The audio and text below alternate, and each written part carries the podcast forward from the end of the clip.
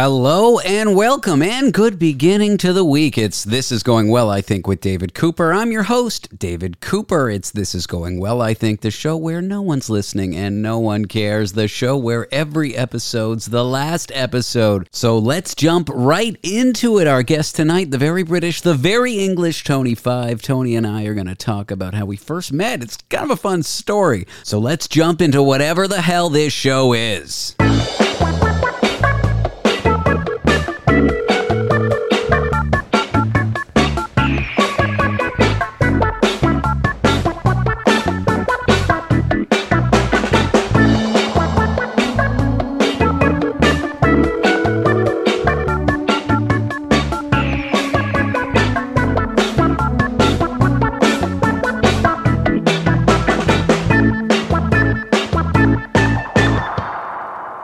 Let one go. You say let one let one go. rip.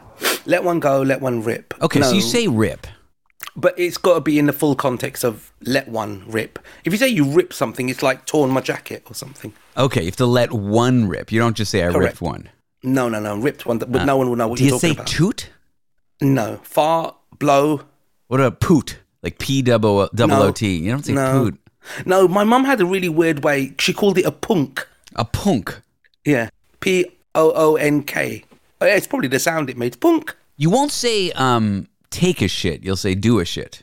No, I'm, no, mate. I'm gonna go and take a shit now. You say take a shit because Yeah. but you say do a poo. You don't say take a poo. You do a poo, you take a shit, you drop a log, you know, you uh, what is it? You take the snake on a walk. Um, yeah, loads of things. Wow. So we've broken every rule because I, when I was doing radio, everyone in my head, everyone like my boss, everyone around me, my, my producer would say, whenever you're talking to someone, it's three questions. Who are you talking to? Why should the audience care about them? And what does the audience need to know about the conversation right now to join in? Right, let's open with that then. We're already open, Tony. The show has started.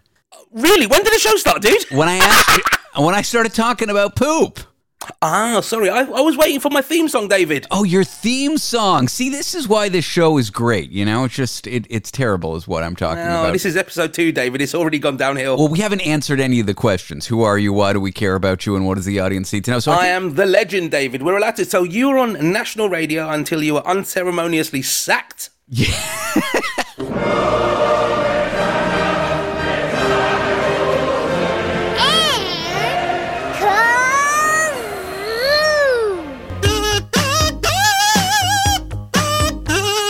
People should know. So, a brief history of me.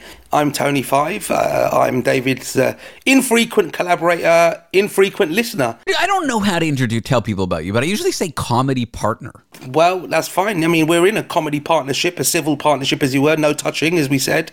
Um, we met a few years ago. Do you want to tell people how we met? Yeah, um, I I had a big dream of of being on the radio and not just doing a shitty podcast no one listened to. Um, no no irony intended there. And I was doing No. it in the window of a coffee shop. I had a guest across from me at a table, a bunch of lights on me, and people on the street could hear the show through speakers. Even better, there was a phone mounted outside on the glass. That's correct. So you walked by, you saw the call and number. You did you pick up the phone? I don't remember. I can't. Yes, I saw you. I was wondering what was going on. And I think, if I'm not mistaken, I stalked you. So I walked past the window three times. First one backward. And I was in a real shitty area. It was kind of, I'd walked from a place called the Tenderloin, which was where I saw, it was like the zombie apocalypse. This was in San Francisco, and the Tenderloin is yeah, it's one of the worst areas of the United States, I might say. Right. Oh, is it really? Okay. So, I and mean, it's got to be up there. I, it, you know, I guess there's parts there's of Chicago, there's parts of Detroit, but the the Tenderloin in San Francisco is definitely up there. Well, I know, I know I'd never seen it. I'm from, obviously, if you haven't heard my accent, I'm from London. Um, I'd gone there for work and I was staying in the area and How does walked how does the Tenderloin in SF compare to the rough areas of uh, of London? Oh, God, it's like Buckingham Palace compared to it. Jesus. You're, I mean, that area, there were people taking shits in the street Yeah. and other people observing them. I mean, there's a lot of injection drugs on the street. I've walked through plumes of uh, of crack smoke, um, which is always fun. It's that really plasticky. I know what crack smells like, and I wish So I didn't. don't. Yeah, I, and, and where I was going, I mean, I'm from, I wouldn't say a rough area, London. I can handle myself. So I didn't essentially feel scared. But obviously, you've got quite a gun culture. So I was worried about getting shot or stabbed. it's kind of a weird pocket because it's not like the most dangerous to walk through because those people are out there all the time. They're out there and they're out their minds. I mean, like I don't think they recognised another human. And what I found was the stranger thing. There was obvious stolen goods on their on the floor. Yeah, like people who just see they went into a like a like a what do you call it? We were talking about this before we started taping. You call it a uh, a chemist. Yeah, But what but do you we call call it? A drugstore. a, a drugstore pharmacy. But folks will go in, grab, you know, put in their jacket a bunch of shampoos, colognes, whatever they can grab, and then on the street it's just laid out on a blanket. Hey, you want to buy some toothpaste? Yeah, Yeah. and it was just so surreal thinking, and I was thinking, um, you know, if you were that way inclined, you could probably do your weekly shop there and save a hell of a lot of money. but, I- but anyway, I once was in that area, and this woman in a red suburban, like with the with the shiny rims, but the actual suburban itself was like all run down. She's like, "Come over here, sweetheart," and she was like friendly seeming. So I, I walked over. She's like, "You play guitar?" And I had just bought my pedal steel guitar. I'm like, "Yeah." Right. She's like, "Look at this stuff," and she like sort of like gestured to her back seat. It was like a wonderful amplifier, all these guitar Wow. effects pedals. It was like someone was unloading their rig for a concert and they just grabbed all of it. And it was nice high end stuff, the kind of stuff that like a touring musician would have. And she's Right. like, she's like fifty dollars for one of those, hundred dollars for the amplifier. And I'm looking at it, I'm like, this is really nice stuff. About half of this I want, I would use. Um, Yep. It's like did coveted. you get anything? I and I was like, I was debating it, and I'm like, I can't in good conscience buy this stuff. Oh my god, you're such a pussy. You know, some poor fucker, some poor fucker had his like rig stolen, and I'm like, it's But not, it's the circle of life. That's what like the Lion King was about, David. so I, I just said to her no, but I, I just I felt I was like, no, it's good stuff though. You got good stuff. She's like, I know, I know, sweetie. She's like, How long ago was this? And she's like, "You handsome. You want me to call a friend of mine for a date?" And I'm like, "I'm good." And I walked away. And you know you're not handsome. So I mean, There it is. Jesus. So I I couldn't I couldn't buy the guitar effects and I couldn't I guess sleep with a prostitute. All right, so you you're from London, you're in San Francisco, comparing Mm-hmm. it to uh, the Tenderloin to where you grew up, and you had walked from there to where I did my show, which is a nicer area but still a rough area. Yeah, I walked. I, I think is it Mission, the Mission, Mission, area. Mission, right? yeah. Mission. So I walked past it to go and get an ice cream, and then I walked back past. So I walked past you first, saw you guys, these two wallies in a window talking to each other with a big light on. Kind of ignored it, but heard the music, and then walked back. And again, I walked back quite slowly, and, and it looked probably creepy that this bald guy was kind of staring at you. And then I thought, you know what, sod it, I'm going to go and talk to you. So we we ended up chatting and it was quite funny and we had a kind of nice interaction and then i went back to my um, airbnb where i was trying to i think i was staying with quite an attractive woman there and i was trying to you know play hide the sausage with her and i said oh you know i've met this dj and we called i called you up again and we spoke again and then somehow it turned out that every time you were on, I started calling you, and you and your lovely girlfriend were uh, a little bit um, scared of me. I think Yeah, I you would said- call in. I didn't know you. You just call every show and you tell my guests that you wanted to wear my face as a mask. You wanted to. I you have love no me idea so why much. that you wanted to. you. Yeah, you want to love me so much. You want to kill me. It- it's just like. But I, as the narcissist, was like, I know this is outrageous content, and I know my guests on the show will find it outrageous, and so I'm like, on the one hand, this guy might murder me, and on the other hand, it's good content. He I'm like- loves me. Yeah, I was Somebody like, likes me. it's yeah. so I, that's why I didn't uh, block your number. And then from there we became friends. And when I, you know, you became more and more active on my shows and stuff. Yeah. And then when I got this job that uh, that is no longer at Bell Media in Canada on, on the real Big Daddy Radio, um, you were you were on every night. I was like, Yeah. but before all that, I had met you in Los Angeles. Yeah, where you had uh, anal fissure. I, I did have some butt problems then. Yeah, I was I was pooping blood. I was shitting blood. Yeah, anal fissure. I remember that. And I came uh, to your house and you're, you're Did she play? Did she play Princess Leia? She did anal fissure. She's dead. Right, so- Sadly, she died of anal fissures. Anal fissures. Yeah. So I mean, I remember thinking to myself, "Wow, this guy's." And I'd never met a Jewish guy before properly. What are you talking about? I didn't know you were Jewish. I'd never met There's a real no Jew. Jews in London. I showed you the Jews. Do you remember we did that tour of London and I pointed Yeah, I know, out the did. Jewish people?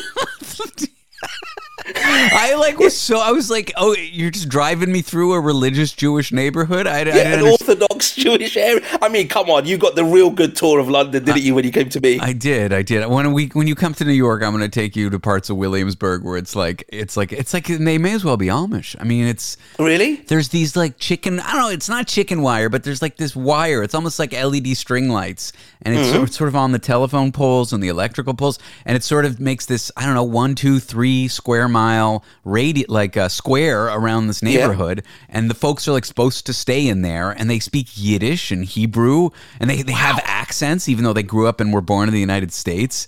Um, and- Would they welcome me if I sort of knocked their door and said hi? I drove through there on my motorcycle and they looked at me like not only did I not belong, but like the idea that I was Jewish was like no way. Like get out of our Really? neighborhood. What are you doing here? Yeah, yeah, yeah.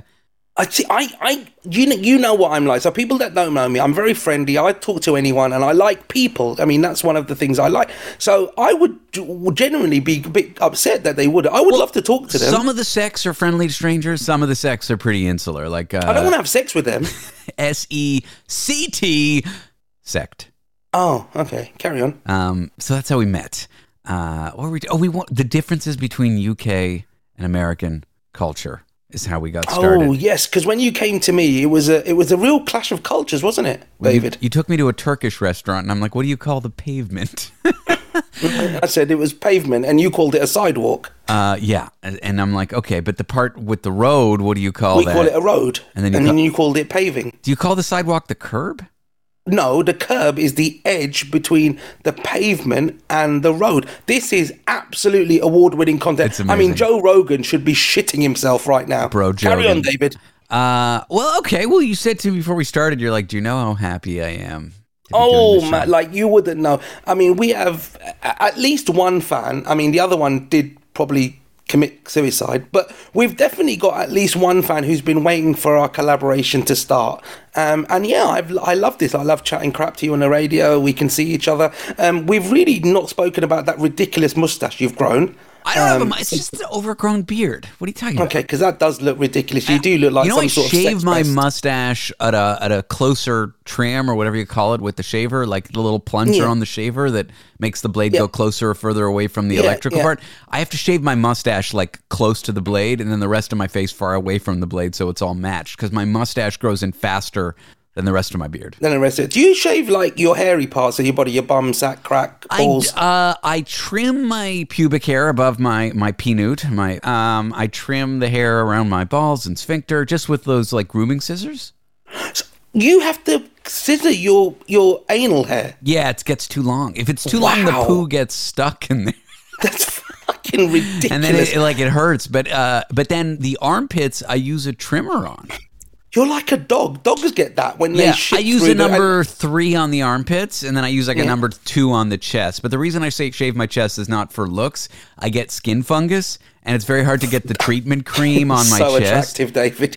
I mean, you're so attractive. Anal hair and skin fungus. That should be your Tinder title. But carry on. Who are you? Why do I care about you? What do people need to know to join into the conversation right now? So we met on the street. Uh, I don't know.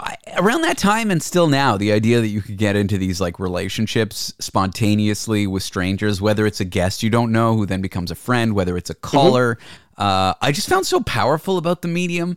And when we were doing that show, uh, that radio show for Bell, we we like I feel like we were in a relationship with some of our callers, and we like Oh. abandoned them very suddenly. You know, I know. And it, I did genuinely feel quite heartbroken about that because we kind of sprung it on them like the next day or whatever that was going to be a last show. We had so many calls that day. It was absolutely amazing. Yeah, that was so strange. Like the amount of nights we just begged for calls, um, and no one called. And then the last night when we announced it's our last show, it was like nonstop for like three It- hours. It was, and I hope that if if you were a listener or, or you're a new listener, that you know get in touch with David and you know we'd bring you on. I think one of the joys of this is that between us together, we're god awful, as you can probably hear. But when we've got somebody we can talk to, it's great, you know, and, and you know we can uh, we can record with you and play and just ask us questions. You know, I'm from London. Um, ask us if we have uh, water, telly tea bags like my mum did. You know, we can we can cross the cultural divide. People, don't let Trump stop us. Well, there there is an idea that I have for the show uh, that I, I hope to sort of develop in a few weeks, but this idea of an interactive component, and I still don't know quite how it works, right? Like, Mm-hmm. do we tell certain people in advance, hey, here's a time when you can call a number? Do we like, hey, here's an email address you can send us something? David at Jew.pizza. I think you have Tony at Jew.pizza. You just don't use it. I think you've set it up for me. And now that we're not on a broadcastable radio station, we can reward people with some of our wonderful prizes that we've spoken about in the past, David. Oh, yeah. Uh, mouth scraper. See, yeah, we couldn't do that before. My former, I guess our former employer didn't let us send out shit, which is because you always wanted to send listeners gifts. Postcards. Yeah. Yeah. So, so if anybody listening and they contribute to the show, even a couple of minutes, I will commit to sending you a postcard from the UK. That's my promise. So what's to the you. ask? Like prompts for us to respond to, little recordings of yourself just recorded on your phone, send it, shit like that? Yeah, just send us shit like that. Maybe ask us a couple of questions that we'll answer on the next podcast. Um, you can, you know, if you're good, we can uh, invite you to the show and maybe record with you a little bit. Um, um, and yeah, just just tell us about yourself, or maybe we can play like a pass the parcel. So with one call, you give us another number, and we call them up and tell them that they've given you us number, and we'll talk to them, and we will carry on until we catch the whole population of the world. Okay, so a few things I want to cover before we uh, we end this in the next, I don't know, 15, 20 minutes. Uh, we were mentioning callers to that that overnight show that we were doing. There was one in particular that I think about a lot, and I've heard recently that he's called shows um, like in the past few weeks, so he's not dead. Oh, but there was this okay. one caller named Mike. What do people need to know about Mike before if they Mike have no idea? Windsor. Yeah. Wow. Um, okay, so we're doing a radio show. He's a regular caller, lived in Windsor, Ontario, on the border of Canada and in the U.S., like at Detroit. And uh, he often called drunk. He struggled with drinking. Um, he once called drunk and confessed to having a crush on his niece, which was pretty Yep. creepy. But beside all that, I, I felt like he really felt like we were there keeping him company. Oh God, yeah. I mean, and one of the things of doing the, and you didn't mention it, was the overnight show. That was the demographic you were going for. Um, is that you had a lot of people? They were kind of wandering souls who found us. Yeah. You know, people that couldn't sleep, insomniacs, people that were recovering from illnesses, late night workers, and and people like Mike who who struggled with life. And what was quite nice is that he it started off as just an odd phone call, and then we we really started to get to know him, and we'd ask him how his weekend was going, how his sobriety was going, um, and he felt I, I, I felt that we'd built a, a just a beautiful relationship with this guy, and I felt that when we left, we'd really let him down. So me and you have spoken a few times and said, you know, I wonder how he is. I, I did, I did, I did feel like we abandoned him. I know, and I felt really guilty as well because I really like, and we didn't take any forwarding details or numbers or anything that we could have texted. And he wasn't really the sort of guy that would be on social media or anything like that. So he did send an email. Uh, I he gave our producer his email address. So I said, "Hey, Mike in Windsor, I hope you're well. How you been doing without our show?" And he said, "David, it sucks. The overnight show was awesome. They just have reruns. Ah, you know what? This isn't that interesting." He gave me his cell phone number though. So maybe, maybe one of the shows we could possibly call him up and say, "Hey, this is this is Tony and David. We haven't forgotten you," and it will be kind of an emotional reunion. Do you have those shows where like the Marines come back from like from being on tour and they meet their child and they cry and then it goes viral and everybody cries? I love that idea. that. I love that idea. Okay, th- there's the interactive component to the show. Rather than people calling us, we call them. I, I think what we should do, David, is each time I'm on the show, we have a random list of numbers from anywhere. You bring five, I bring five, and these could be numbers from like adverts or whatever, and we just call them up Love it. All right, and we speak to them. that's one thing I wanted to cover. Um, you were mentioning like uh, people being sort of lost souls listening to that show. I kind of like identified with that a lot, and that was so nice. It, it, it like I, early on in my radio career, someone's like, "What are you trying to say?" And it's like I gave that question a lot of thought, and I don't quite have a hundred percent answer, but it's like I'm lonely. I'm uncomfortable in my own skin. No matter how many people are around, I still feel lonely. But like, it's okay. And us lonely souls are like there together. I, I thought that was like my best answer to the question. Does that make any sense? It does, and I think when I first started this show with you, like doing it properly with you and making it like a commitment, we it, originally it was kind of as and when, and I would go and I would go and work somewhere and would call in with random people. When it became more of a, a something stable, I guess I didn't know what I wanted from it, and then I realized it was sending my voice out into the void knowing that there may be somebody there listening and it may identify with them and they may recognize my voice and, and feel some sort of solace and companionship. And I love that. I absolutely love that. And I see why I could never understand your love for the medium. I'll be honest with you. um, I, I'm from the generation. You know, I thought everybody wants to be a TV star and you know make money, and we did this for nothing. I mean, we get fuck all for this, but it was beautiful in as much as you know there might be and then some people called us up and said oh my god we love you guys. And it was like the most amazing feeling to hear a random stranger from the other side of the world in a five hour different time zone to say, you know, even to, to, hear them say, "Oh, I love you, David." You know, I loved your interaction with whoever guest he had, and he said, "Oh, and I miss Tony Five," and it, I just found it amazing. Maybe it appealed to the narcissistic side in me, but actually, it was more of a compassionate side. To be fair, I I loved that we were, you know, there was one lady I remember, David. She had cancer, right? Yeah, yeah. She had terminal cancer, and she's She like, terminal she's like, I cancer. can't sleep. My chemo keeps me up, and she's like, you guys keep me company at night. And it was it was heartbreaking but also heartwarming right? Yeah, at the, at the same time you know and we've we've had so many ridiculous guests. We've had my mum in the background. We've had your mum you know talking to you about stuff. And people i guess got to know us. And i've i've actually made some you know some long-term friends from people that i've you know i still speak to now you know Yeah, it's it's for me about connecting with people, and you can often forget about that. Like, there's a distraction. What am I going to talk about tonight? Oh, I got to do the job. Like, the show's ending. Uh, they're not running enough commercials. Like, there's all these dysfunctional worries.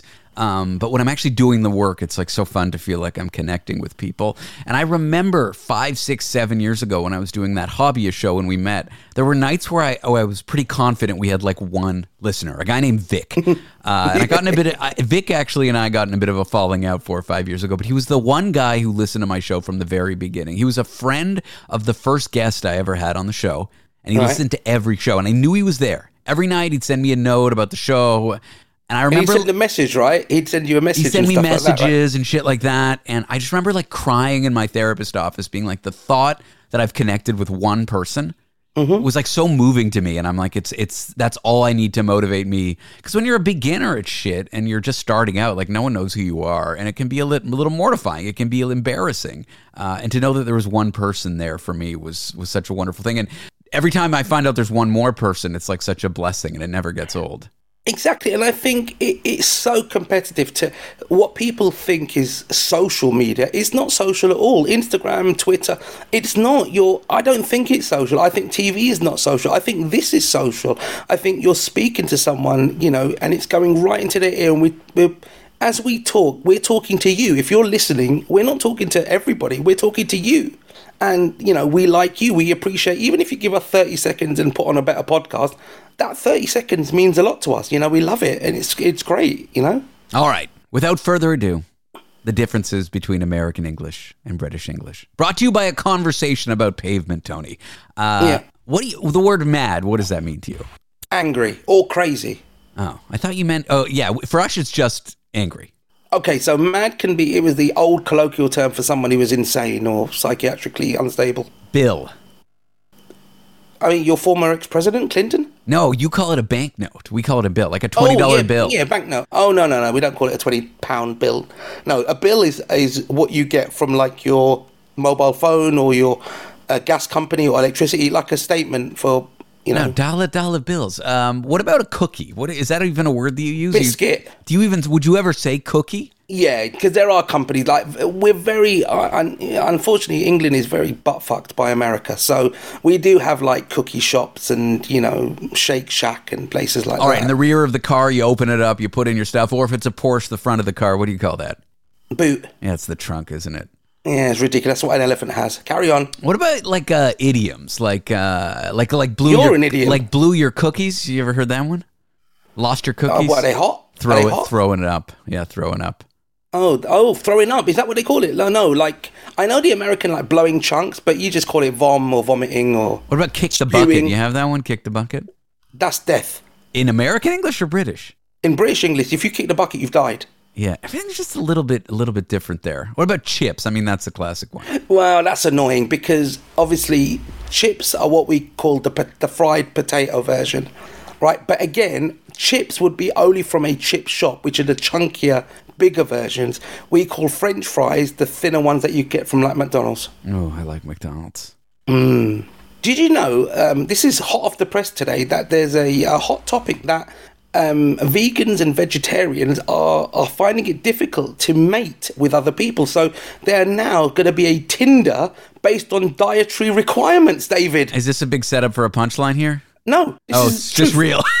it's just real. It's, I know it's insane. It's just real. So, um, what people have said is that it's t- too hard for like vegans and vegetarians to date a carnivore because cooking two meals, going on dates and restaurants. So they've, uh, God knows, everybody seems to be complaining in the world, David. Every fucker's got a problem and uh, needs to impose their problem on everybody else. And so now they want to create. A, I think they might have created, or I didn't hear the whole of the story, but basically it's about having a Tinder essentially or a Bumble for um, people with specific dietary requirements. Maybe we should create them for the two people that listen. We should create an app for the two people that listen to the show, and we can connect them. And, And try and set them up. yeah, I think that's As long as I'm able to watch them have sex, that's all that matters. that's all that matters. And with Is that weird? That's not weird to me, depending on the per. I mean, I watch people have sex. Uh, I've watched a pornograph have you? uh, once or twice, Tony. I'm willing. Did it have audio? It did. Yeah, yeah, yeah. I, I, I although I don't know pornography. You're not into porn, are you? No, I am. I just I, I get so gross on most of it, you know. And then you see one where you're like, oh, this might not be gross, and then you play and you're like, ugh, disgusting. Are you one of the ones that like flick through everything on Pornhub and can't you can't find like? Are you looking always for the perfect video? Yeah, that might be me. You know, it's a real trap when your girlfriend or boyfriend, I suppose, maybe not boyfriend because men are disgusting, but it's a real trap when your girlfriend's like, hey, I'll watch pornography with you. Um, because you're like, oh, great, this is gonna go great, and then Yeah. and, and then you start watching with them, and they realize how good you are at it. Like you know everywhere to click, you go to right the right moment in every video, boom, Yeah. boom, boom, and it's like she's sitting there and she's appalled by. How, so if you ever get offered to watch pornography with someone, you have to pretend like, how do I do it? I'm gonna go to Oh, Google. What Google. website should I go? Should I just go on Google and type in porn? Is that Yeah, what you do? That you have to have to fake it. You have to lie. You have to be like porn. And then the problem is when you go to the address bar and type P, a list of the websites come up, and it's just like, yeah, you've been here every day for the last ten years. Tony, I'm looking forward to doing more of these shows with you, my friend. Uh, and with that, I leave you. David, it's been a pleasure to be in the inaugural Virgin Breaking uh, podcast. Maybe we'll look at this in 10 years and see how awful we were. And uh, we'll probably be on the Jay Leno show or one of those shows, and, and they'll be talking about us. Conan, David Letterman, one of those ones. I would like that. I think that might be like my future goal that I was never willing to admit to myself. Like I would love to be on late night TV, but uh, I just from where I am now to there is just such an infinite expanse. It's like I don't even know how to. David, as Robin Hood, Prince of Thieves said, if you build it, it will come. Yeah, Tony, great pleasure.